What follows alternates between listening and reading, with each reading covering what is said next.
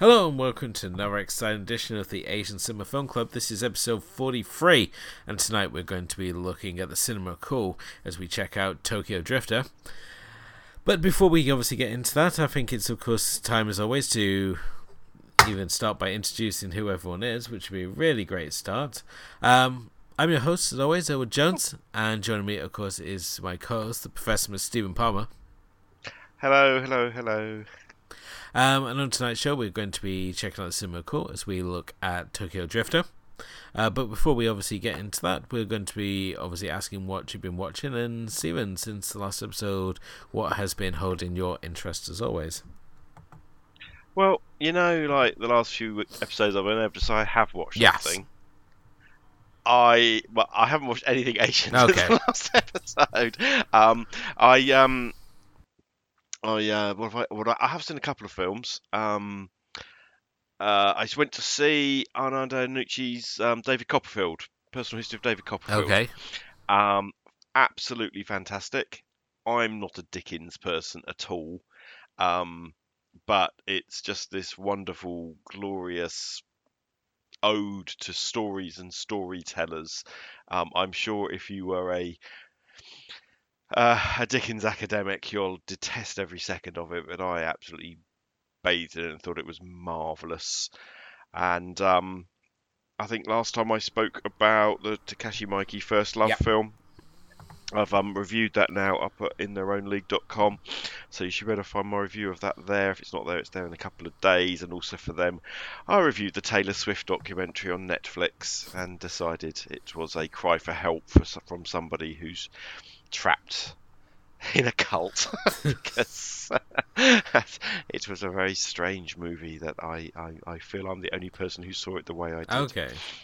No, that Taylor Swift documentary, it, it much like the Birds of Prey um, film, which has obviously come out now, it just seems to have been part of this this whole new division line that's happening on the Twitter front lines, where we've got female critics criticizing men critics for not for for not getting films which are obviously aimed at a female audience initially, um, and uh, praising female critics for obviously recognizing it. So we've got a real gender war sort of really erupting on on uh, Twitter, and then there's obviously folks like ourselves who just sort of like not involved in anything and just on the stand lines, just like doing our own thing. So it's a really bizarre mean, that- situation that- to be in. Don't get me wrong, I love Taylor Swift. I think she's magnificent. Um, but this documentary is a it's a party political broadcast on behalf of Team Swift. Okay. and there are li- and there are little cracks in it well, because because it only hears from her, Yeah. yeah, or a version of her, and everything just feels a little bit false, and then it sort of goes out and sort of has a go at a few of her critics, um, Kanye and um, the guy that molested her, and a few, you know, people that are rightly should be shouted out. But there's no other voices, and then there's mysterious voices that aren't heard from at all, like the guy Scott Borchetta who basically created her, like what's going on with Scooter Braun and who's who's got all the rights to her music, Yeah. like cats. Yeah. So so any any battle she's not going to win is not mentioned. Her boyfriend, um, yeah, her boyfriend's an actor, right? I understand, British actor. I understand that he doesn't want to be known as Taylor Swift's boyfriend. Get that. But the way the film is made is that he's he's like this ghost on the periphery that's never really quite seen. There's no ev- so and he's never named. And so you could look at that movie in five years' time and say she's moved Yeah. on, and nothing has to happen because he never was part of the history. And the whole thing feels like there's this there's this talented young woman who's trapped within this industry, and there's a lot of people who make a lot of money out of her. I mean, she makes a lot of money herself, and it's it's it's like I don't know, it's like a Scientology video or something like that. Okay. And and but I'm seeing lots of reviews that saying, oh yeah, this is this is a really good thing. It's a really you know, because she does say some things which we already knew, like her battles with, with body image and with bulimia and things like that. And so that that's not unimportant, but there's something really insidious going on. I have a feeling I might get kicked off the league because I I had a go at it. But it was, it, you know, it, it, it, as a documentary, it made me think when actually it was meant to be a puff Yeah. piece. So strange. Netflix have been putting out some weird documentaries, especially with music documentaries, because yeah, the Lady Gaga documentary was a bit weird. And Mm. it's kind of bizarre that you obviously say about Taylor Swift's boyfriend not being involved, and we look back at like the original, um, you know, Kiss and Tell, uh, you know, reveal all music documentary, Madonna's, um, Truth yeah? Madonna's Truth Dare. Warren Beatty is in that. Yes, he's sort of like happy to be on the sidelines because you know it's Madonna's film, and you know, you know he's Warren Beatty. He's got his own sort of fame, but he's there. He's like, oh, I'm Madonna's boyfriend, and you know he's seen in the film. It's not this hiding away, going because I don't want to be associated with my partner.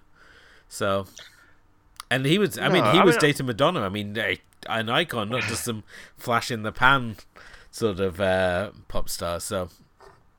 Yeah, a, a a very all-round, just really strange thing, and um, I wasn't. I just, I just watched it because I had an evening and I picked it up as a, as a, as a, um, as a job to review, and it's. I can't, I've to be honest with you, it's impacted me all week. I, I, I feel, I feel we need to go across to Louisiana and rescue her or something. But I do feel I'm the only person seeing it, so I feel like some crazy person. That's I'm the only one who sees this, and that, that can't be true. How about yourself, mate? what have you Um, watched? Well, now you're saying this, I'm just wondering when we're going to get the great K-pop documentary because we obviously had the Noisy documentary put out by Vice, uh, which was really interesting. Obviously, looking at their their culture for uh, pop music, which I thought was really interesting. But it seems there's not been a a K- a good a K-pop documentary, which really surprised me, or even just like something on like a documentary on someone like Babymetal and that sort of sort of uh, sort of fantasy metal side of thing that we'd obviously become such a boom out of uh, Japan, really. But Yeah, I mean, K- K-pop's interesting, and I imagine there'll be some dark sides of K-pop. It was interesting. I was in Bath today, not in the Bath. I was in the town of Bath in southwest England, um, visiting my daughter who's at university there, and we went into HMV, and HMV there upstairs has a K-pop section now. Um, it's all BTS. Is like of a very and the things clearly have been imported from Yes Asia Yeah. or something. There were a couple of Blackpink things, but but mostly it's these. I, I don't know if you've ever bought any Korean records, but they always do these wonderful sort of box sets with pictures and postcards in, and, and, and you really do feel like you're getting quite a lot of value for your money rather than just a shiny disc. So the the world of the download has a, has has has a battle on its hands there. But yes, it was interesting to see that. But I guess the problem is with the K-pop stuff is firstly, it's another insidious exercise, isn't it, of of these young people being driven to.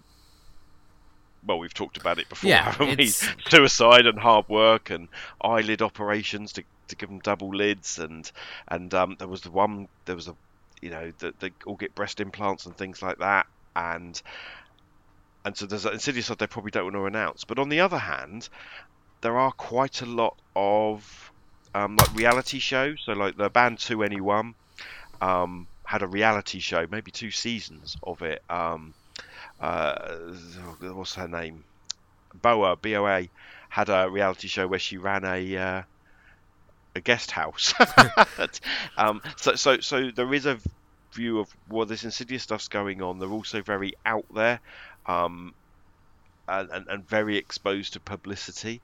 So I will be interested in five, six years when they do the what really happened to BTS thing. Yeah. You know, that'll be um, that'll be fascinating. it's it because I mean, we while it's obviously established that you know pop music's a machine, it's like over there it is actually just a production line, and we saw this in the Noisy uh, documentary where it's just like like they have this room and it's like 50 um 50 boys girls um sort of like training together like just the fact that they know that they're going to be like separated off and they're all going to be assigned personalities and the fact that you start off as a group and if you're talented enough you get to be a solo artist and you've also got to be like a an actor and you've got to have all these other sort of strings to your bow compared to over here where it seems to challenge enough for him just to be a singer never mind do anything else so Yeah, yeah. I mean, we got the example of um, so sort of one of one of the bands that was popular before it really became hugely Western popular was 2NE1, and um, they're sort of the, the, lead girl there. I mean, the fourth, but the lead girl was was CL, mm. and they've been desperately trying to turn her into a Western pop star. Um, they basically split the band up, moved her to America, got her to hang out with Diplo and will.i.am and people like that, yeah. and, and, and, and, and put her on the James Corden Tonight Show. You know, they, they've been a really concerted effort, and it's just not happened. Just hasn't resonated with with with the international K-pop audience, even though they all know who she is. But she just hasn't made that that step. And then around Christmas time, she released all these these songs. We've been waiting for the album for years, but the these songs have all come out and they're all dated. And they're all basically shades on the record company. um, but but in, in, and the videos are as well. There's like there's like um maybe six seven songs on two EPs, and and all of them are from this period of time where they were trying to turn into a super pop star, and they're all incredibly critical. And I just wonder if that's what it will take. If it will take one of the big names to turn to to to defect over to, to, to, America or something like that and really really expose it. I don't know. We should get Steph on to talk about. It. We this. should. We should. Um, we should. Cause she's when she's not making us all feel just like really old because whenever she compiles the mixtapes for it, she like comes along and she presents this list and it's like, who are these people? these these pretty boy bands that uh, she loves to to throw at us. So. I will. We will get something worked out, and we're going to come and share her knowledge of K-pop and and things with us. But um, on the movie side of things, I saw Stephen Chow's Love and Delivery from '94, um, which is fun. I couldn't remember if this was the one that you were really obsessed with or not. So it's it's it's a real it's it's one of my favourites, yeah. but it's also a bit of a deep dive. Um, You'll like it because there's an Ultraman joke, isn't there? there's an Ultraman joke in it, yeah. Um... um, so it's not, it's not, uh, it's not, uh, it's not one of the, one of the sort of the famous classics. It's not a King of Cookery or, or, or King of Comedy or, or oh my God of Cookery, wasn't it? Or um, Shaolin Soccer, or nor is it, um, you know, like Royal Tramp or anything like that. It's one of those ones which sort of fits nowhere. I can't think the, the woman in it's famous, isn't she? Um, uh, Christy there's, Chung. There's at least one. Yeah, maybe it was her. Anyway, it's it's it's one of those ones that you don't often come across, but it's actually one of the favourites of mine. I have.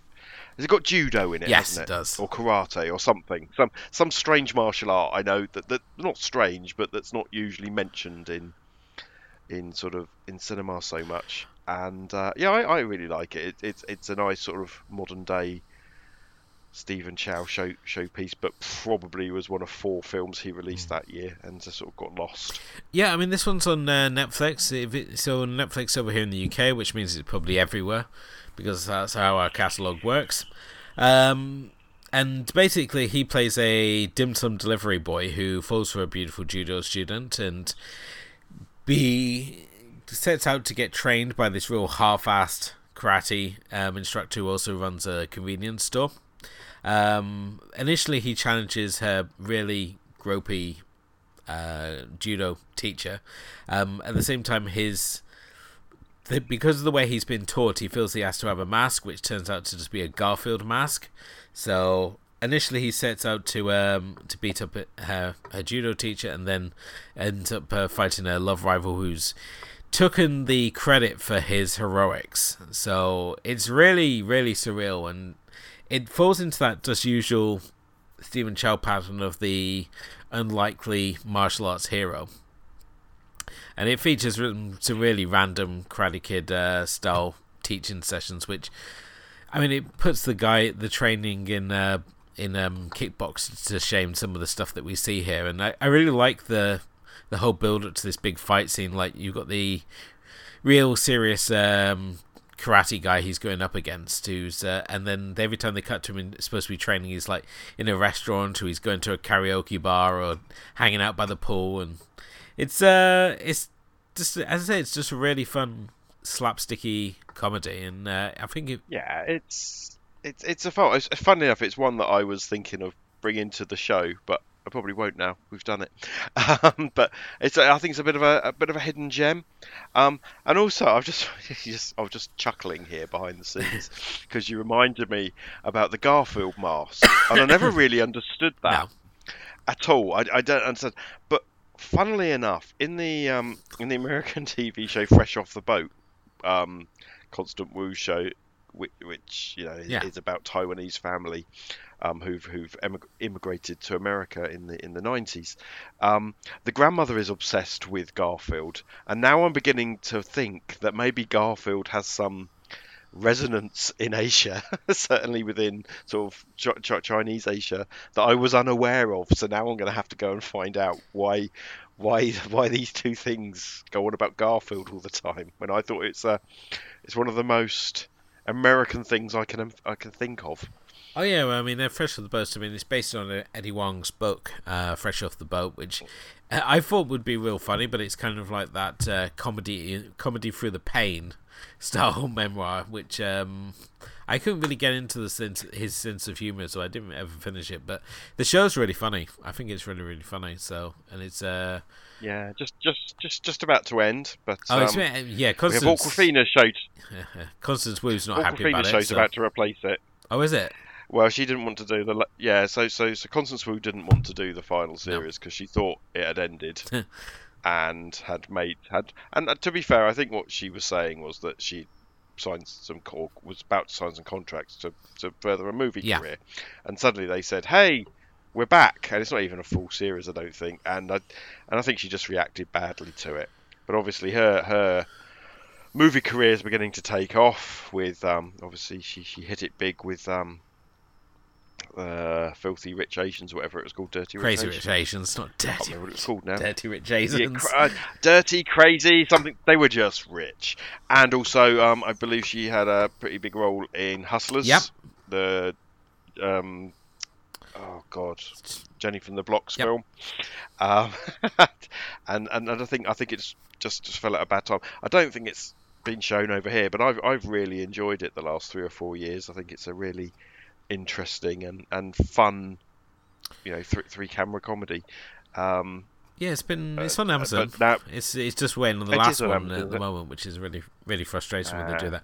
But I mean, I'm still waiting for Kim's Convenience season four as well, which I believe is showing over in Canada at the moment. But I've got to convince Kim to like put it on her Skype and point it at the TV when it's on or something. So but yes, Awkwafina obviously has just her her. I think it's a Netflix show. oh, it I think it's can't remember.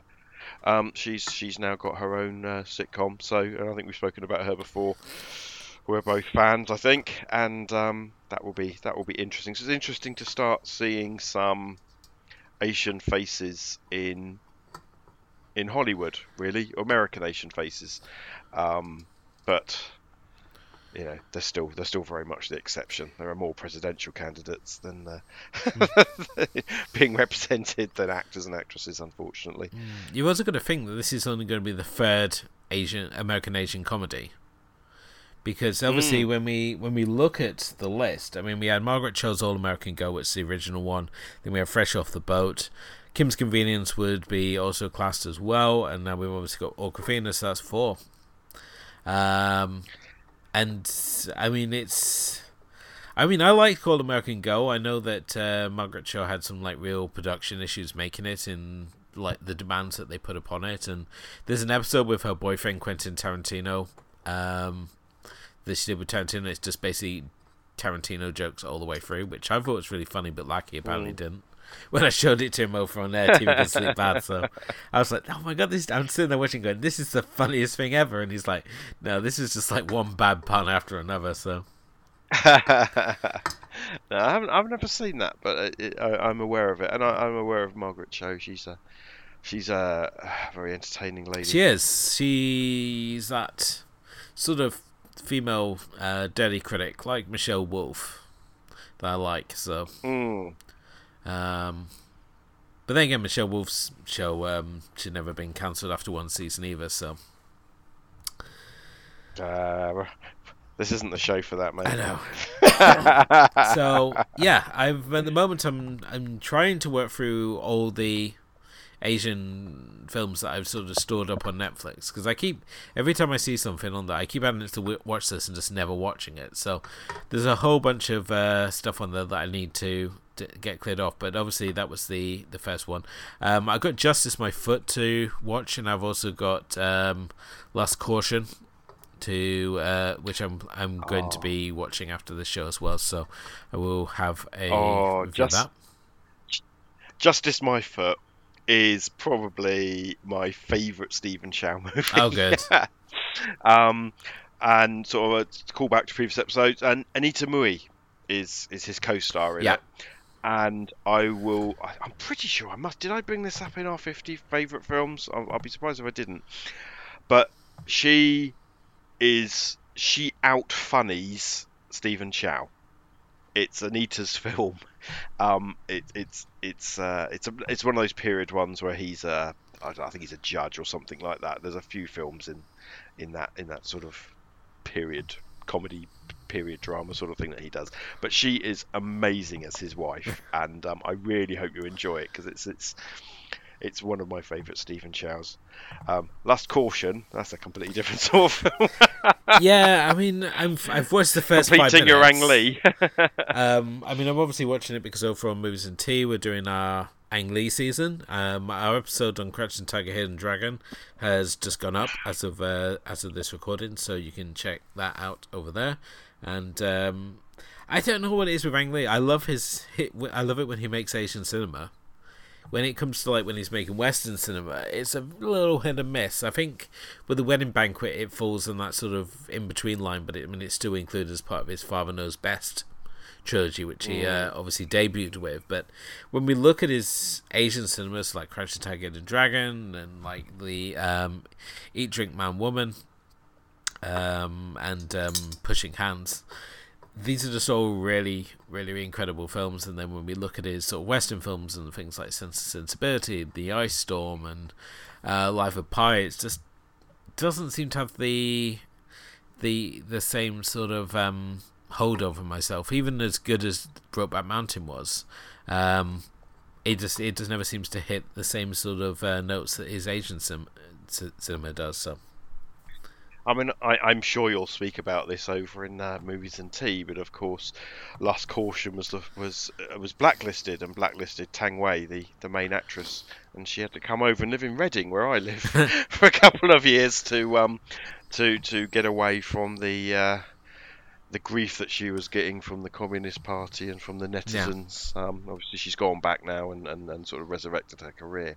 But uh, yeah, I, I do think Lust Caution is to me feels more like his American works. But I'll be interested to hear what you and Kim have to say. I mean, I'm, I'm, kind of cautious as well because it's an erotic thriller, and Ang Lee cannot shoot sex scenes for Toffee.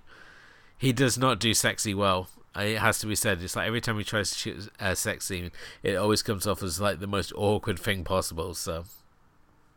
Yeah, I, it, it's yeah. Oh, I'm I'm not going to spoil okay. it for you. Um, or, or or your audience over on the other podcast. Yeah, but, uh, it, it, it it's okay. Okay. Um, I'll damn it with faint praise. Um, I mean, also on Netflix now we can get the whole of the Ghibli um catalog, which is really exciting. Unless you're in the states, um, where you have to wait for HBO now, who have bought the rights to it. So, um, go us. finally, finally, finally UK win. Netflix wins something. um, yeah, it, it's. I mean, it's, it's kind of kind of cool to have it because I mean we have the the films in such high rotation over here anyway because of Film Four, so it's uh, kind of bizarre to have them just on demand finally. So there'd be uh, no more of those like just taping all and then just deleting all because you need the space on the box. So, but is there any particular the, the uh, films you're most excited to see? Of well, the Ghibli back catalog, which you want to be most oh. excited to like have on, oh. on, on demand for yourself. I, I, again, I, I know I'm not normal.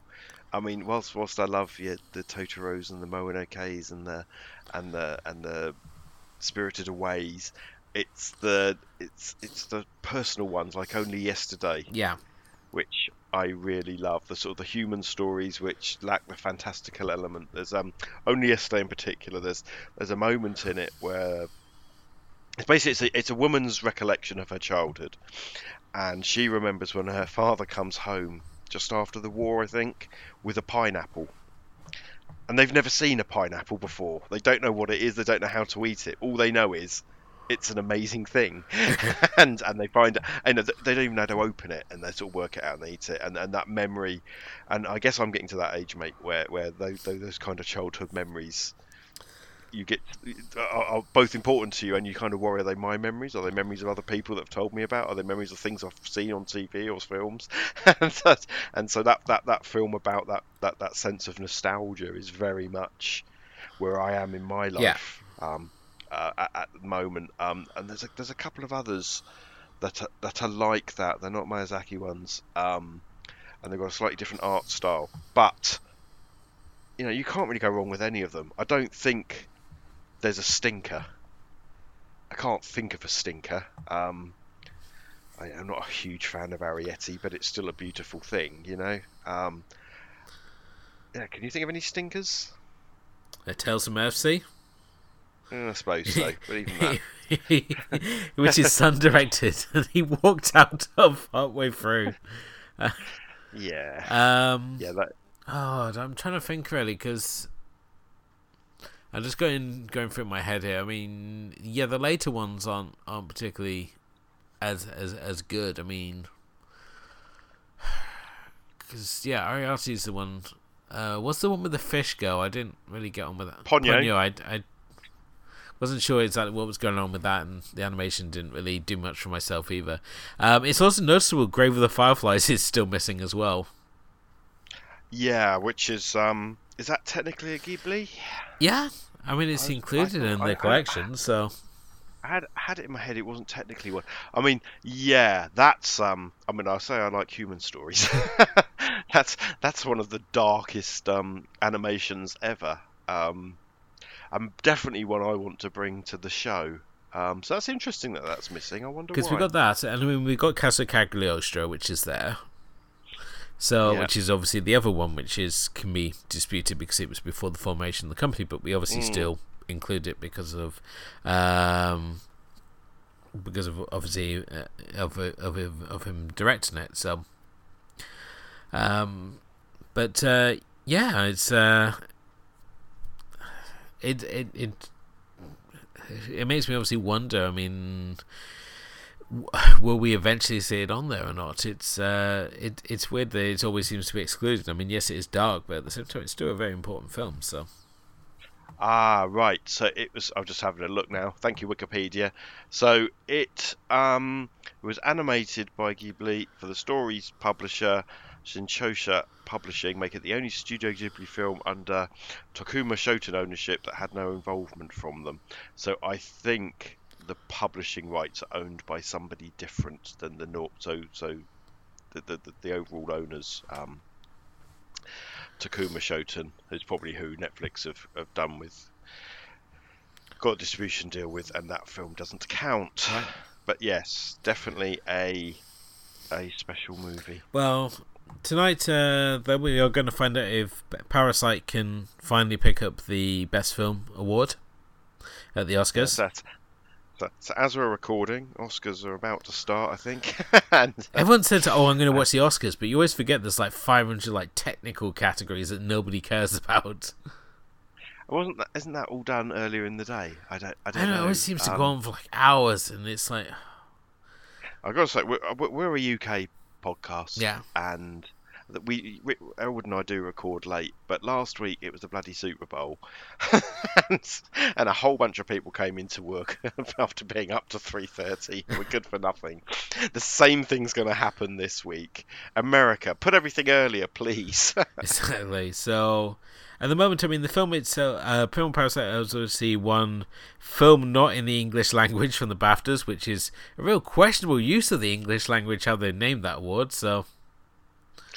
Yeah, they had to change it from best foreign film or something like that a few years ago. Um, so at the moment, obviously, Bong Joon Ho and his translator Sharon Choi have been uh, doing the rounds, and uh, it, they've become quite the double act. It's always quite quite mm. funny the fact he's kept the same translator the whole way through. So, but uh, do we? I mean, do, will it buck the trend? I mean, a lot of people are saying that it's not going to. It's putting in best foreign film, and that the top contender is probably going to be Joker to win best film. Um, well, I, I think 1917. That would be that would be another win like Moonlight, where it's like, why the hell do we yeah. vote for this? Because, because, but it's just it just is Oscar bait. It's right? terrible, and, and and they love war films and things like that, and Anyway, that's my belief. Could be wrong. Ironically, you're able to edit this to say whatever you want, and you look like that. I don't think Joker's going to win Best Film. I think Joaquin Phoenix is going to win Best Actor. Yeah. Um, I think that will be Joker's um, success. I think uh, Parasite will win Best Foreign uh, Best Film not in the English language, although it should be Pain and Glory. I think that um, I, I, I, and, and again, you know, you know my feelings on Parasite. I uh, clearly a lot of money is being thrown at this, and they have Bong Joon Ho's been over in the states for about a month now. Yeah. Um, it's had a second release over in the states with, as you mentioned, with the with the noir release, which is still beyond my understanding of why. Um, which was the, the yeah, this is just just bizarre. But they're really, really going for it. I see today there's articles on CNN, on the BBC, all pimping parasites, um, which is great, but it won't win Best Film. Um, and, I mean, and you know my feeling of it. It's not even Bong Joon Ho's best film. it's, it's, the love, the love for it seems extreme compared to what it is. I mean, you know, to be fair, you haven't seen it, and, and we can't argue about it. No. But um, I mean, it's only weird. just this week come out in the UK, which is it's so annoying when we obviously look at the films which are being nominated for like Oscars and BAFTAs and stuff, because obviously they're sent over for consideration to the voting board like months and months ahead, um, so of of them obviously coming out. So it's really frustrating when you see like these films like come up and it'd be like for nomination. It's like, well, it's not even been seen. How are we supposed to like get behind the, this voting and stuff? So with Parasite, it's really frustrating the fact that it's taken so long to come over here to the UK uh, for a film which is obviously generating so much buzz, so much criticism. You would have thought they would have been really fast tracked. So. Well, and, and James, James, who um, James Kane, who who works with me on one of the other podcasts I do, um, he's in New Zealand, and he said he saw Parasite back in July. um, I mean, it's it's. I mean, there is a, obviously in New Zealand there's a big uh, Asian, Japanese, and, and Korean community there. Um, probably more than there is in the UK, but you know, and I guess it's counted as the Pacific Rim, so they got that release. But he said he saw it. He saw it way before the hype. Yeah. Um, now James is a big fan of Asian cinema, so you know he, he's a big backer of it. But it's just odd that that was out June, July, and I mean normally we're used to Australia and New Zealand getting things last, right? that's that's the normal weather. Well, they, they had it months ago. I, I have no idea why it's taken so long. Um, but we just don't get subtitled films, do we? They they just don't get runs in the in the cineplexes. Um, the the the Takashi Miike film um, First Love, which I reviewed, is getting I think another one day release on the 14th. So on Friday, Friday Valentine's Day, you can go and see that film at the cinema, and then that'll be it. um, and I'm not saying it deserves a longer run, but we just in the UK have a really strange relationship with subtitled movies. Yeah, definitely so. Um, it's very, very odd. You know, even even in the independent cinemas, they just don't tend to unless the French New Wave, you just won't get to see them. Uh, obviously, still on the award talk, we have to say thank you to Film Stories, who named us their British Movie Podcast of the Week. So, thank you very much to Film Stories, and uh, I also have to say thank you to uh, to M, who uh, gave us some very, very nice uh, words when uh, she wrote about the podcast over on there. So if you head over to filmstories.co.uk, you can check that out and uh, see what they had to say about ourselves. And uh, yeah, thank you very much. Yay! We need a sound effect. we we should put it put it on the tagline on the description. So, but no, it was it was it was it was really nice, and it's nice to be recognised by by people outside of our circle. Mm if that makes sense. Um, obviously, you're quite active in various film communities, um, which is probably why we haven't been nominated for anything. yeah, it's probably probably need to keep you quiet. Really, is the answer. But no, um, no, it was, ju- it was just nice because it's a, it's a legitimate site with um, a really interesting uh, reason for being. So they don't want to be clickbait. Um, and I, I, am quite proud that we've been uh, we've been recognised by them. Yeah, myself. definitely. Um, Emma, who obviously did the writing, she also has her own uh, podcast as well called Verbal Diorama, which is uh, really worth checking out. Uh, so if you haven't done already, give that a listen. And I also want to say thank you to not only Stephen and the rest the team, but also the team here at the uh, AC Film Club, because I want to thank like David, um, who does it does the movie vault series over on sorry, the movie Vault series over on the blog, and I want to thank Steph, who we've obviously talked about already, for making us all feel like very old men with her podcast, uh, constru- with her mixtape construction. So, um, good work, team.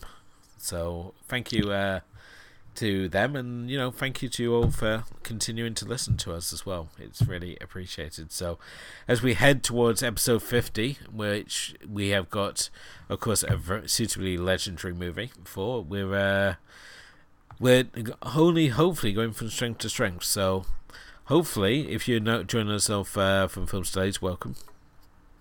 And uh, hopefully you uh, you enjoy checking out our back catalogue of episodes that we have over on our blog, uh, which is asiancinemafilmclub.wordpress.com.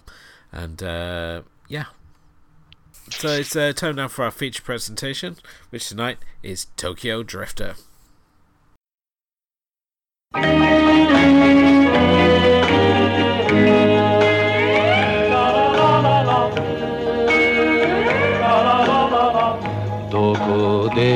きても流れ者どうせさすらい一人身の。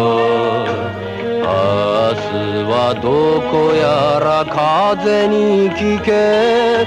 可愛いいあの子の胸に聞け。ああ東京流れ者 Okay, tonight we're going to be talking about Seijun Suzuki's Tokyo Drifter, a film which, along with uh, Branded to Kill, managed to see him blacklisted um, for a period of 10 years before he returned with Pistol Opera, a gender switch twist on uh, Branded to Kill. But tonight uh, we are going to be obviously talking about Tokyo Drifter, which is from 1966. It's a Yakuza movie shot in a very art house style, and this was a film that he made for the Ni- Nikkatsu um, studio system, who are probably really synonymous for just making these sort of Yakuza movies, but certainly when it came to the films of uh, Shinjuku, um, he really was sort of gave him something that they found a little incomprehensible and it's a little, certainly a lot more artistic than his other offerings that he had given to them. But I mean, this is a company that's known for not only Yakuza movies but also Pink films as well, and uh, more recently the Sushi Typhoon movie series as well. But um, I would Nikkatsu one of your sort of studios, Stephen, or are they just someone you sort of dipping in and out of? Um, I gotta be honest. Sort of the Japanese cinema of this era is something I dip in and out of. Um, I guess they did the um the Stray Cat Rock series, Yeah. didn't they, as well? So they the Bad Girl films. Um, obviously, I talked about them at some length when we were talking about Pink Cinema. Um, but they're not Toei, are they? no, they're certainly not. um, so I was, I was, I always feel they're um, they're, they're kind of important in genre cinema for sure, but I always feel like they're a bit second division. Yeah, certainly so. Um, but I mean, certainly from- when we look at uh, the career of uh, Suzuki, I mean, he's certainly a cult director to say the least. But he's also a director who's influenced the likes of Jim Jarmusch, uh, Takeshi Kitano, Wai, Quentin Tarantino in particular. Um, drew heavy inspiration from Tonight's Selection when he was making Kill Bill. But I mean, the film itself, it's so. I'm going to do my best here to try and explain this plot because this is a little bit of uh, a confusing one. But uh, the story itself it follows uh, Tetsuya Watari, who is a yakuza hitman uh, known as uh, the Phoenix Tetsu, whose uh, boss has decided that he's going to retire and basically disband the gang and and set Tetsu free, so he's free to sort of live a, a life of freedom. At the same time, a rival gang uh, led by boss uh, Atsuko decide to pull a property uh, scam, which uh, leads to uh, Tetsuo basically being forced into life as being a wanderer. At the same time, he's having to force to evade a rival hitman known as the Viper Tatsuo, who has uh, been sent to uh, kill him. The film following um, Tetsuo as he basically lives this drifter like existence before finally returning to Tokyo to face off against uh, the rival rival crime boss in a rather blistering showdown. Um, this is a film which uh, should be noted did make our top 50 films uh, all time back when we did episode 25. Uh, this was one of my picks, and uh, this came in at number 34.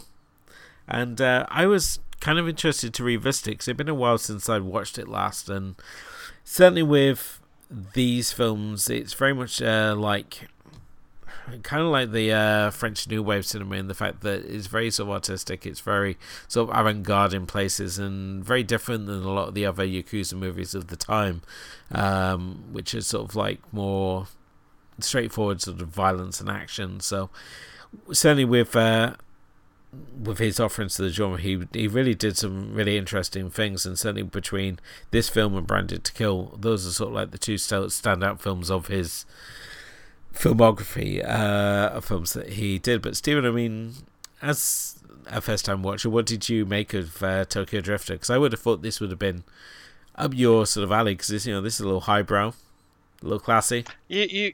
You, you you would have thought so, wouldn't you? You would have thought this is a Stephen type pick, and that and and and that that I, I would be a big fan mm. of it.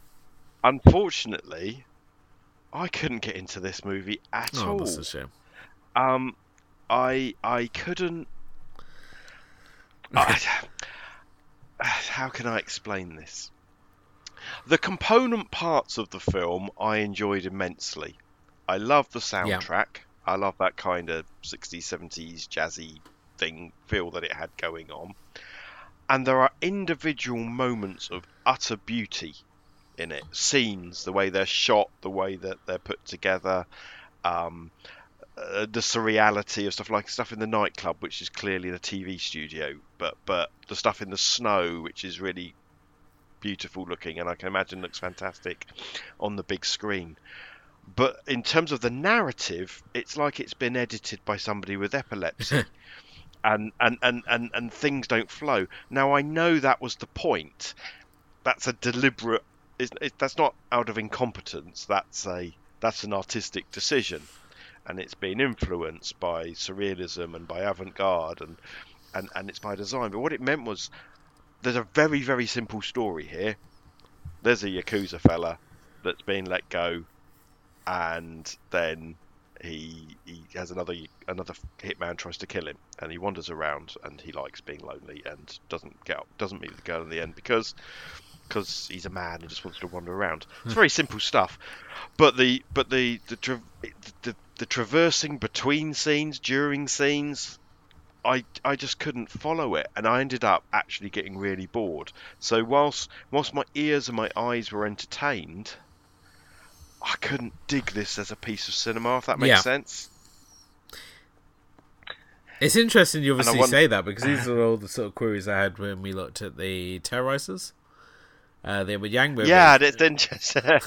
it's interesting, but this is this is far more stylized. I mean, the the the Yang movie I get that you didn't get because it was there was no you know the Yang movie didn't have a fantastic soundtrack for one. no. um, and, and and I don't think it was as artsy. And I just think I just think you know maybe there were reasons that you couldn't follow the story, and I totally understand them.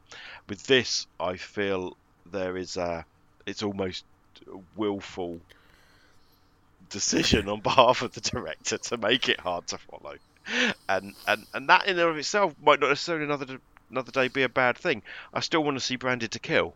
Yeah, cinema shame for me, and I'm still interested enough by this director to want to see more of it. But this particular film, you know, it's got a criterion.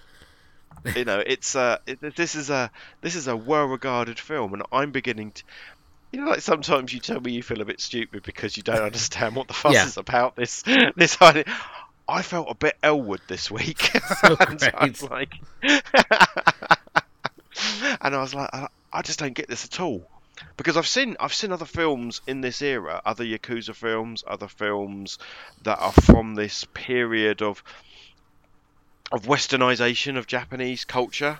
Yeah. Um, films like Giants and Toys and things like that. And this this film very much feels like a western. Well, literally a western, doesn't it? But but in a in a in a in a Japan, a sort of mid '60s Japan that's really embracing Western culture. Um, in terms of you know jazz clubs and and the c- types of cars and just the way the sort of is this 1964 is this made no 1969 isn't No, it 66. 66, 66. So, so this is post Tokyo Olympics. This is post when, when Japan has re re-advertised itself to the world. You know, after the war, there were 20 years dark times, and then 64 was a chance to show themselves to the world because you know, just like this year, it was an Olympic year, and Tokyo and especially changed, and so it, it feels very much in that vogue. But whilst those other films I revelled in the 60s-ness of, of, of Tokyo. This film, I, I didn't revel in it at all. It's very strange. Am I alone in thinking this? Am I stupid? It's it's a very abstract film. I mean, it's it's strange as well the fact that when you look at this film, I mean, it has got all the sort of setups to be sort of like a roaring sort of yakuza film. You know, something like um, Detective Sixty Six, Go to Hell, You Bastards. That sort of um, the sort of like yakuza movies he was making for like Nikkatsu before he sort of decided to go all art house on them, and they basically when he got to making this film they warned him like continuously you know tone it tone it back. Stop like trying to reinvent the wheel and just make us something more traditional. But at the same time he was just like every time they told him not to do something basically he just went and pushed against it and went and did the complete opposite. And so we see here with between himself and the art director uh T- Takeo uh, Kimura they basically with this film uh, they just like constantly keep pushing it to like new heights of like surrealist and absurdity especially when we get into like the whole shootouts um like when we have like um the double cross shootout that he goes to and it's shot as a it's shot almost like you're watching a play and we get to the final shootout as well and it's got this very sort of like abstract lighting elements to it it's not like a traditional this a more traditional sort of shootout like we see sort of like in the middle portion or when we see we look at the bar fight sequence that happens before he makes his like return to Tokyo. Mm. Um and I mean let's also just look at our hero for a start. I mean here we have a hero whose choice of dress is a baby blue suit with white shoes. So if you're going out committing crimes, and especially if you're a hitman, I don't think a powder blue suit i- suit is really sort of like what you go out to do it in. It's not shiny enough for a proper Yakuza. but, uh, it's it's um, and and and I see you know some people who talk about this. This is this is parodying the genre. Um, but it's not funny. it's just weird. and it's like um, remember when we talked about the the pink films? So Nikkatsu very much you know that that that they were cheap, rough and ready movies that basically the directors were allowed to run free and try things. And, and some of those films are quite avant garde and, and surreal, but they only last an hour and, and their budget is minuscule. Um, whereas this is trying, this is this is designed to be a top rank film. Even though I think they absolutely cut the budget from him on this because he's got um he's got previous I think and and then that would actually play itself out you know, in conclusion in, in Branded to Kill where he never worked again, or he didn't work for Nikkatsu again, or if he did, it was it was a, it was a long time. Yeah, I mean, basically between this this film and Branded to Kill, it saw him being blacklisted by Nikkatsu. So the work after afterwards was mainly in television until he obviously got a chance like ten years later to make Pistol Opera. Which, as I said already, is just basically a gender swap version of Branded to Kill. But it's ironic that the two films that would lead to him being blacklisted are the ones which were sort of his most highly regarded work. And I think you may like on better with Branded to Kill. I think it's a more sort of straightforward movie. It's got still those surreal moments in the fact that you got a hitman who's got a rice obsession. So he like goes and sees his girlfriend and has like really sort of sleazy, steamy sex, and he's at the same time he's asking her to go make him rice, and he's like constantly smelling rice and stuff. It's and and maybe that's what this film lacks. This film lacks uh, a more outlandish sort of quirk to it. Uh, yeah, it, la- it lacks a quirkiness. A- a- absolutely. I mean, quirky, quirky in Japanese cinema can can often go together quite well, and you know, especially if we look at more modern stuff, you know, the, the Machine Girl and yeah. things like that. Yeah, where where where there's there's a high concept, it's low budget, but it's charming. That's what this. That's the word I'm struggling for. This film lacks charm, but again, I've got to stress there are the individual components are beautiful. this is, you know, the the black and white sequence at the Yeah. beginning is beautiful. The the scenes in the nightclub, the fights, the shootouts, the stuff in the snow is beautiful. It's just the story's utterly unengaging and the way it's connected together is obstructive to enjoyment. It's like um it's like a really beautiful jigsaw puzzle that you don't have all the bits for. Yeah. And, and and and yes, it lacks it lacks charm and it lacks quirkiness. Um, and I'm I feel in a difficult place because I really wanted to like it. You're not wrong, mate. This is a Stephen film, yeah. this the professor should be putting this on his top 50 films, and I did not. I did not connect with it at all. It's. I think when you look at this film, I mean, it's really just sort of like you're looking at it for those sort of standout sequences rather as rather than viewing it as a whole, which is a weird thing to say because normally when you look at film, you look at film as a whole, but when you for this film is to really sort of experience those sequences and i think the fact here we have him obviously working around the fact he's his budget's been cut because the Nikkatsu bosses basically thought that if we cut his budget, we're going to be able to reel him in. He's going to have to deliver something more akin to what we want. But of course, it didn't really work that way with with uh, with him, and he obviously goes off and makes this really bizarre film. But at the same time, you have those sort of standout sequences, um, such as the the scene where you've got the the the girlfriend who's um, sitting in the rocking chair, like laughing to herself, and she gets sort of caught in the crossfire. And uh, just that that she's uh, giggling away while it's all going on, and then that sudden like silence. Um, it it's just a there's a.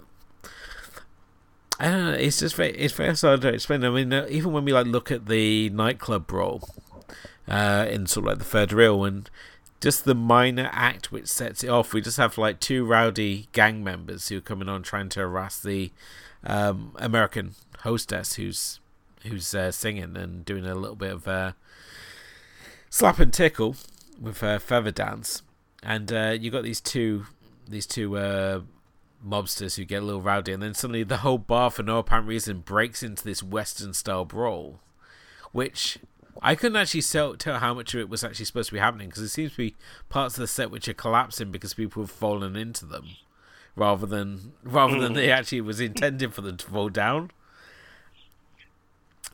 Yeah, I mean, so just keep, just keep on, just keep the film going, keep guys. rolling, just keep keep, on filming it. Yeah, keep rolling. Yeah, very much. Um. So and I, also when we look at the the hero here, I mean, he was he's out. There's a scene where he's sort of like uh he sort of announces his presence by singing the theme tune to the film, uh, which the the rival gangsters sort of hear, hear, and I wasn't sure whether they're supposed to hear him to singing or him and his full orchestra, orchestra that he seems to be accompanying with. Yeah, I mean that, that the, the, the song is is repeated numerous times, isn't it? It's in the in the film, but yeah, it's it's bizarre, and but it's willfully bizarre. Um, and and and I think yeah, again, I feel like I'm repeating myself a lot, but this is all by design. This is this is what the director wanted to show. Just, I'm not sure he wanted to entertain. But yeah, it's. Uh, I'm really interested. I mean, I would really love to to hear from someone who like who give one of these people gives it sort of like a five star rating on on on Letterboxd and stuff. Because I know there are people out there who absolutely adore this movie in the same way there are people out there who love the French New Wave, which for myself is mm. another sort. Of, it's a genre of cinema which is just completely lost to myself. Yet at the same time, ironically, I love the cinema du look movement, which is people like Besson and films like Diva, which followed in the wake of the uh, French New Wave movement. Um, so and I think that's probably why I like this movie because it plays into many of the sensibilities of the cinema du look movement, where it's a lot of style over substance. It's shooting things that are beautiful and interesting to look at just because they are, rather than worrying about the contextualness. And I can't help but wonder if the if he hadn't had his budget slashed, like what we would have got here. Perhaps something a little more coherent. Perhaps something that would be a little more to your taste, even So. And and and to be fair, um, that that budget slash has caused some of the connect. You know, it, it, it, just again looking on the Wikipedia about it, you know, it does. You know, clearly someone has said, look, the scenes we couldn't do were the bits, the joining up scenes. so, so I guess he decided I'll just do my action stuff, and I and and, and the and the main bits. A bit like reading a manga. Sometimes I feel like that when I read manga, that. It, it, manga is, is paced completely differently to, to Western comics in that it, it feels like not very much happens in an entire volume, but scenes are played out in great detail, and that's a bit. And, and so you can't always piece it together easily when you're reading it month by month. That's a bit like how I felt about this film. Is as a, well, how did I get here? But this is pretty cool. But oh wait, what's going on there? And yeah, and it did. It maybe it's just a Japanese thing. I don't know. but uh, I do know because I've watched a lot of Japanese films, and none of them have ever really made me feel like this. Uh, one film. I don't think we've talked about it as, as part of a pod, but we've we've certainly mentioned it numerous times. Is, is Hausu? Yes.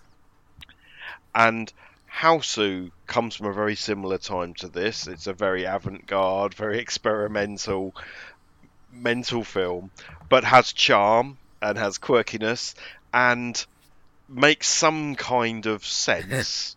at least within itself, at least which which, which sucks. But I, I just don't think there's very much missing for this film that could have made it great. Okay. Because it's because because our lead character is pretty cool. Yeah. Right. He's like this baby-faced assassin sort of fellow, and he's pretty cool, and he's um and and he's pretty dangerous. And the other guy, the the, the what's it called? The what was he? The Viper or something? The I Viper is his uh, rival. Yeah, it's it doesn't yeah. help the fact yeah. you got two. You've got two characters who are essentially named the same thing. It's like yes. it's like in Lord of the Rings. We got Saruman and Sol- Saruman, Saruman. Yeah, yeah. Which always I, like I no felt like the most laziest writing possible. If you've got two characters who are named pretty much the same thing, so. Mm. But uh, yeah, it, you know, it, I can I can see there is a fantastic film, and so therefore I can understand why there are people who adore this film. That is why it's got a Criterion edition. That's why you picked it to be in our you know in our top fifty films. There's and, and I can imagine if younger Stephen saw this in the eighties yeah.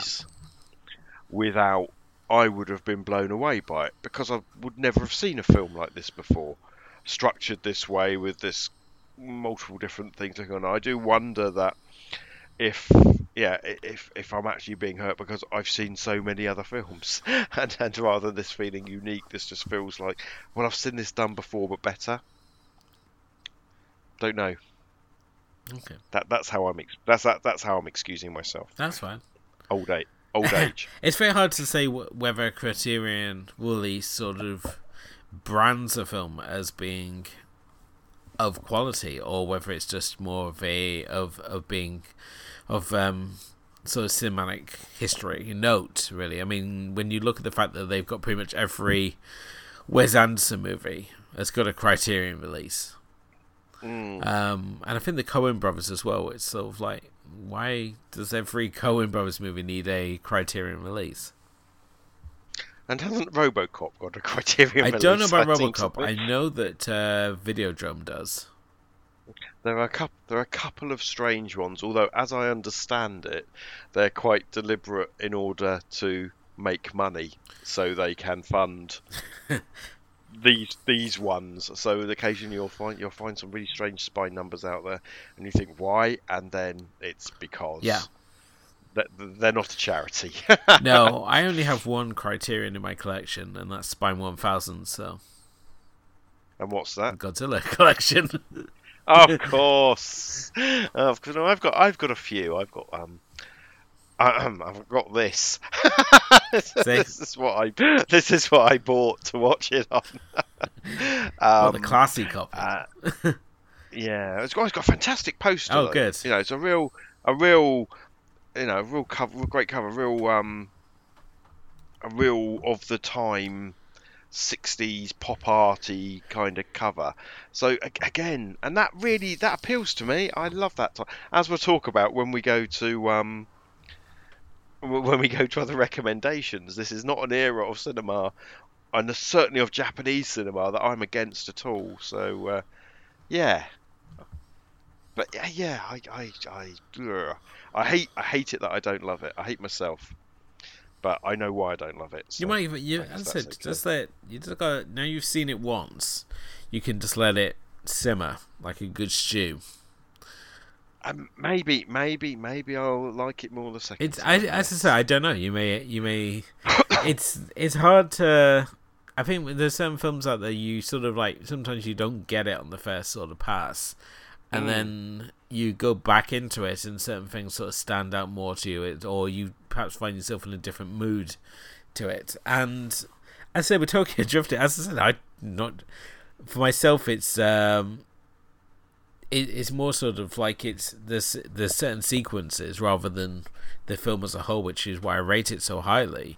And yeah, I mean it's kind of weird if for a film not to be like perfect all the way through to have it listed in our top fifty, but at the same time, I feel that it's it, it definitely deserves its uh, place in there just because of what it its importance not only in the career of uh, Suzuki, but um, Suzuki even so, but um, also what it and just uh, what it what it's doing uh, in its, its like visual and its how it's choosing to tell the story that it does. I think it's just a a really sort of interesting movie, but I can understand it not being to old taste. So, but then again, I sp- I kind of feel the same way that um, someone posed the question earlier today. It was sort of like, what's um, a director who you who you should love but you don't? And I always feel the same like Wong Kar Wai.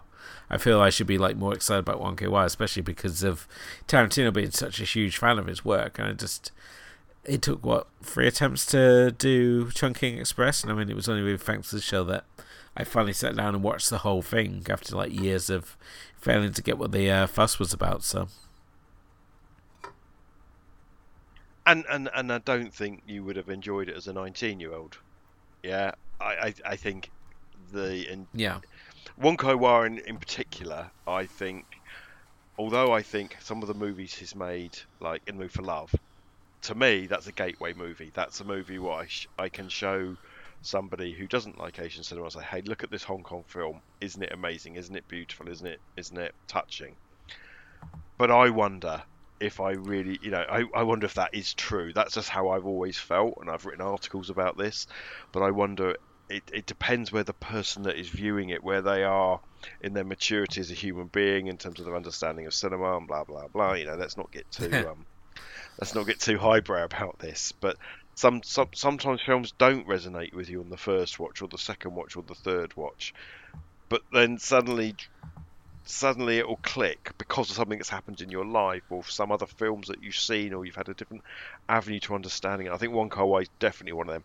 I am I'm looking forward to one day we'll watch Ashes of Time. Okay, well, Ashes of Time we do at least because I couldn't fucking stand that film. but I watched that a long time before you know before I had seen many of the wuxia films, many of the Leslie Cheung films, you know, many of these people that I didn't know. When I saw it, I didn't I didn't have the the tools to work out what it was. Um, and now I wonder if I'd enjoy it more. The same way I love The Assassin, which I think is unwatchable if you don't have those tools. but I but I love it, and I know you're going to hate it. Um, so yeah, it's it, it's just just your ability to consume cinema can sometimes be impacted by you and where you are. Hmm, definitely. So. What you're able to get out of it. it's fine. That was a bit deep, wasn't it? okay. Um. Anything else on this one you want to discuss? No, I, I, I, I think I've said the same thing three times. I won't say it a fourth time. Um, just, just, I'm, I'm, I'm frustrated. I'm frustrated because I can see so many good things in mm. it. But I know that it feels a little that we've uh, it. perhaps feels a little short on this one, but I think it's one of the films you have to. It, it, it's more that there's a lot more to sort of uh, experience than there is to discuss. I think it's more of an experience than a film to discuss, which is something that's become apparent now as we've come to discuss it. But obviously, if there's people who want to share your thoughts on it, please do. You can get in touch with us on Facebook and Twitter. Uh, Twitter, we're at, at AC Film Club. We're also on Instagram, and you can also uh, let us know on our blog, which is AsianCinemaFilmClub.wordpress.com. And uh, yeah, definitely let us know what you think of uh, Suzuki's work or uh, this film in particular, and uh, let us know what you you think. Um, but further viewing, Stephen. I mean, what would you pair with this? Because I got a couple of films that I would recommend respect by Suzuki that uh, are worth checking out. I mean, I would. okay. Why don't we start with yours? Because I've got I've got three films which are not Suzuki films. Um, they are yeah. of this time in Japan sort of film. so maybe my I'm stretching this. Okay. Let's start with yours because um, I think the link will be tighter. Well, first off, the one I want to uh, would would say would be good to start with uh, 1963 Detective Bureau 23 Go to Hell Bastards. Um, this is one of his Yakuza Boo movies that he was um, he was making for Nikkatsu at the time before his he really sort of broke out as a director. I think it's a really fun movie, and you can find it on as part of uh, Arrow's Player on um, on Amazon. If you've got got if you want to pay the extra or take the trial there, you can uh, check it out. It is streaming on there, but they've also got a physical release as well. I think it's a really fun Yakuza movie. It's not as heavy or as stylish as this one, but at the same time, it brings he brings a lot of uh, fun to fun to the film. Um, released the same year and considered by many to be his breakout film, though, we're going to next go to also in 1963's Youth of the Beast. Um, this is a again, it's another Yakuza movie uh, where a detective adopts the persona of a thug to play two Yakuza bosses off against each other. This one really saw him come into his own, both in terms of his style and just how the film um, is is really sort of put together. It's very much more. It's very much more a traditional Suzuki movie than the films which came before it, and um, I believe this one is also available through Criterion as well. And uh, obviously, the other film that I'm going to recommend as well is obviously Branded to Kill, which for my money, is easier to uh, get into than Tokyo Drifter. I mean, it was released in 1967 and uh, has the uh, wonderful tagline review of uh, Way Beyond Cult on uh, the release. I've got that one, so which I think is perfectly suits it up, but it's very much in the a similar style to like the Samurai. Um, here we've got uh, two rival hitmen who are pitted against each other. Um, as uh, Goro Hanada, who is a sort of lifelong contract killer, falls in love with a uh, woman who um, is recruiting for a seemingly impossible mission. When the mission fails, he becomes hunted by this phantom number one killer whose methods seem to be mo- based around as much about threatening his life as it does his sanity. So it's a really bizarre and kind of out there movie, but at the same time, it's a lot more coherent than Tokyo Drifter and um, has some really nice sort of visual flair to it. It's shot completely in black and white, and uh, it's a film that uh, is constantly sort of cited as this uh, inspiration for, as we mentioned, the likes of Jim Jarmusch and um, John Woo, Park Chan Wook, Quentin Tarantino, and uh, if you do enjoy it, you can also check out his sort of comeback movie from 2001, which is Pistol Opera, uh, which is seen as kind of a loose sequel, but it's more just uh, basically a gender swap version of Branded to Kill. So, but Stephen, what about yourself? Okay, so none of these are Yakuza movies. None, none of these are Suzuki movies, but to me, they're all representative of this time. This this kind of exciting time in Japan, um, where it was, you know, as I spoke about earlier, about trying to re-advertise itself to the world, where as a country it suddenly opened to Western influences. Obviously, we've had the the Americans there as a not quite an occupying force, but certainly the military have been based there, and their their culture has subsumed into into Japan, and Japan is beginning to open its doors. Um, it's beginning to open its doors to things you know, like the Beatles and stuff like that, um, and to rock and to rock music even before you know. Uh, old sort of rock and roll. That's the word.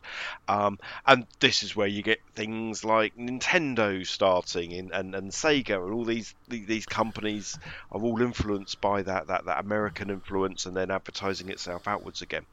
Um, so the first film I want to talk about is. Um, a comedy from 1958, so it's a little bit before this, but but very much the start of this this examination of Japan, Japanese culture looking in on itself. It's a film by um, uh, Masumura called Giants and Toys. Um, it's a it's a comedy set in the world of business. Um, it's really funny, and, and, and is as true today as it ever was. Um, the the the elevator pitch is there's a couple of uh, uh, companies that make sweets, uh, candies, as our American friends would say, and they find a girl to lead their promotional campaign, but she's a tomboy and she's got terrible teeth. Heck, she could be English. And the the the the the, the, the thing is is that as she as the campaign is more successful and she gets more famous, she becomes harder to work with, and it pokes fun at Japanese business and the way um, way that they do business, even though it hasn't really changed. But it's really entertaining. But it's a very it's a very pop arty kind of film and, and, really highly recommended. And if it was easier to get hold of, I'd have bought it to the show sometime. But I think yeah. it might. I can't even remember. I got to see a copy of it. Um, the next one is a documentary. Um, I kind of mentioned it before. So it's a 1965 um, documentary by Kon Ichikawa. Uh, Tokyo Olympiad, um, which is a documentary about the Tokyo Olympics, but is really interesting. So rather than being all about the events, you know, and, and they always have like like the FIFA World Cup, they always have a film. They always have a, an Olympics film, and, and and historically up to this point, they'd all been, and here's the hundred meters, and here's somebody winning, and here's the, you know, um, and, and I guess the famous one is um, is the 1936 one, the Olympia by Leni Riefenstahl. So it's, it's it's that kind of movie, but it concentrates far more on the athletes and their stories and and and again it kind of advertises Tokyo, the 60s Tokyo to the world, and it's saying, hey, look, we've survived imperialism, we survived the war, we survived a nuclear bomb, and now look, we're not that different to you. And it's it's one of the best documentaries of all time. Um, and um, originally it was going to be done by Akira Kurosawa, but uh, Kon Ichikawa, Ich, God, I can't say his name, Ichikawa, who also has gone went on to, to great things, or indeed had done great things this time. It just it's just it's just of the time. So that that's a, that, that's a zeitgeist movie. There's a couple of zeitgeist movies, and then more in more in line with the film we've just watched tonight. It's the 1970. Um, it goes by a number of names. I know it was Stray Cat Rock Delinquent Girl Boss, but it's also known as Alley Cat Rock Female Boss and Female Juvenile Delinquent Leader. Alley Cat Rock, Wild Cat Rock. It's got a lot of names. It's got our old friend um, uh, Meiko Kaji in it. Um, it's one of these sort of bad girl movies. What the Katsu did a few of. Um, I think this is in the, there's five in this, and Elwood's going to remind me that I have a Blu-ray set from Arrow. I've got the nice. no, I've got the Stray Cat Rock ones. It's the female prisoner scorpion one I didn't get. Ah, you've got this one. It's the other one. That's right. So, but actually, and, and also female prisoner Scorpion. That they're of this time, and they are quite experimental. There are some weird things going on, some strange camera angles. But there's this this one in particular. They go to clubs, and the clubs play rock and roll, and it's very not traditional Japanese stuff. And the role of the these women are scary, and they'll cut you with a knife, and um, they ride around on motorbikes, and even the lead actress in this, um, Akiko Wada, is the. I mean, she was a pop singer, but she's, um, if I remember right, is she not half Korean or something like that? She's a very unusual looking Japanese woman, and this this is this is from 69, 70. I- Again, it's it's how Japanese is. J- Japan and the Japanese, certainly in terms of their art and in terms of their culture, are changing. Um, and there's some weird crap going on. It's more easy to make sense of. Um, it's not as arty, but it's definitely in the same Nikkatsu um, group. So yeah, three very different films there, but I think are an interesting part of Japanese cultural history, and you know, one of the as we talked about in our in our write up on the uh, on the podcast of the week thing, you know, we're not just interested in Akira Kurosawa films. Yeah, it's it's that that there's other stuff going on at this time, which is which makes it kind of unique and different. Yeah. Fantastic. That's my- Um, that's- well, that's that my brings lot. us to the end of another edition of the Asian Cinema Film Club. We hope you've enjoyed listening as always. Uh, if you haven't done already, please do hit the like and subscribe buttons and uh, maybe leave us a review. It all helps raise the profile of the show. Uh, much like uh, following us on our social media platforms, we're on Facebook, which is our main sort of hangout. Uh, you can come on there and join the uh, conversation. We post interesting news articles and other fun bits and pieces on there. You can also follow us on Twitter, which is at AC Film Club. We're on Instagram, and you can also check out our blog, which is asiancinemafilmclub.wordpress.com. And uh, yeah, we uh, check out our full archive on there. We've got the movie vault on there. We've got the mixtapes. We've got the complete archive of uh, work on there. So uh, definitely give that a look as well. But uh, Stephen, it is your pick. What is your what? Uh, what are you going to choose next? Well, as you intimated earlier, it is Oscars night, and um, obviously uh, uh, Bong Joon Ho is, is is rightly getting some some credit. So I thought, what better time to bring a, a Bong Joon Ho film to the table? And as I keep saying, I must have said for about three podcasts running now, I don't think Parasite's his best work. My memory tells me that Mother from Okay. 2009 is my favourite Bong Joon Ho film. I am wond- I am wondering if revisiting it is going to be interesting. Um, but I'd, I'd yeah, I'd really like to bring Mother to the table. Um, it's got a it, you know, it, it, it- it's a Bong Joon Ho film, so it comes with a certain element of quality. Um, it's got an astonishing performance from Kim Hae Ja, who up to this point was a TV actress and basically has, has always been a mum and something like that. So this is this is a very late era thing, and also makes number two in our five Won Bin films. So just, we we are going to cover all five of his films, I think, in the next before episode five, before episode one hundred, I think. So we can we can get that scorecard knocked off. But again, really interesting performance for him. Very different to what we saw him in in The Man from Nowhere. Um, Mother, I've seen a while ago, so it's gonna be interesting to obviously go back and, and revisit it, especially because it's one that uh, you do talk very highly of. But I, for some reason, I cannot. I never really sort of place it as um, being one of his works, but then again with Bong Joon Ho, it's it's sort of only recently with like the likes of Snowpiercer that I've sort of come to appreciate it more because I didn't get the host, which everybody loved as well. So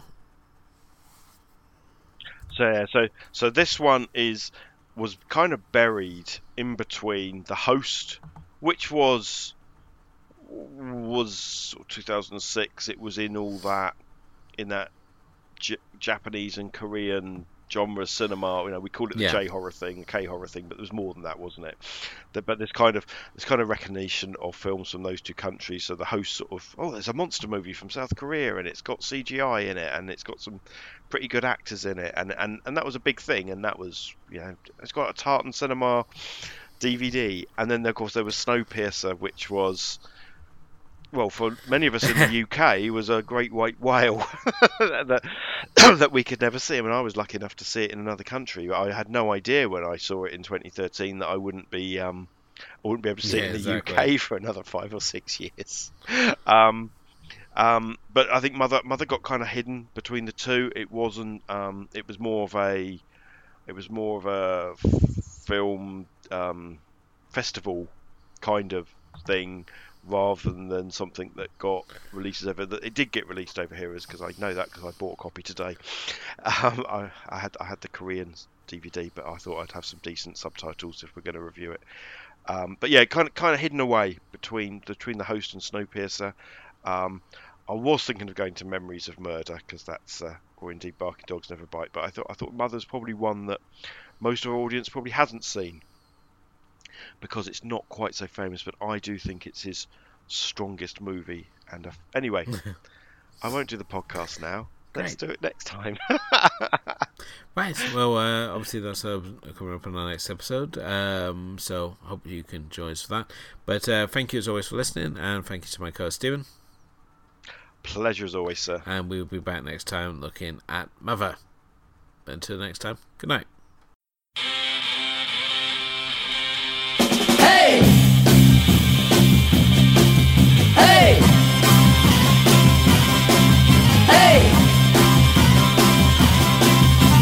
昨日の恋は忘れて昨日のあの子は忘れて踊り続けていたい。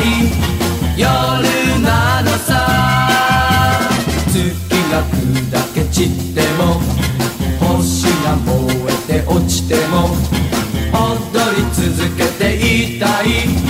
夜なのさ胸刃が燃える想いを狂わすのさ。昨日の恋は忘れて昨日のあの子は忘れて踊り続けていたい夜なのさ。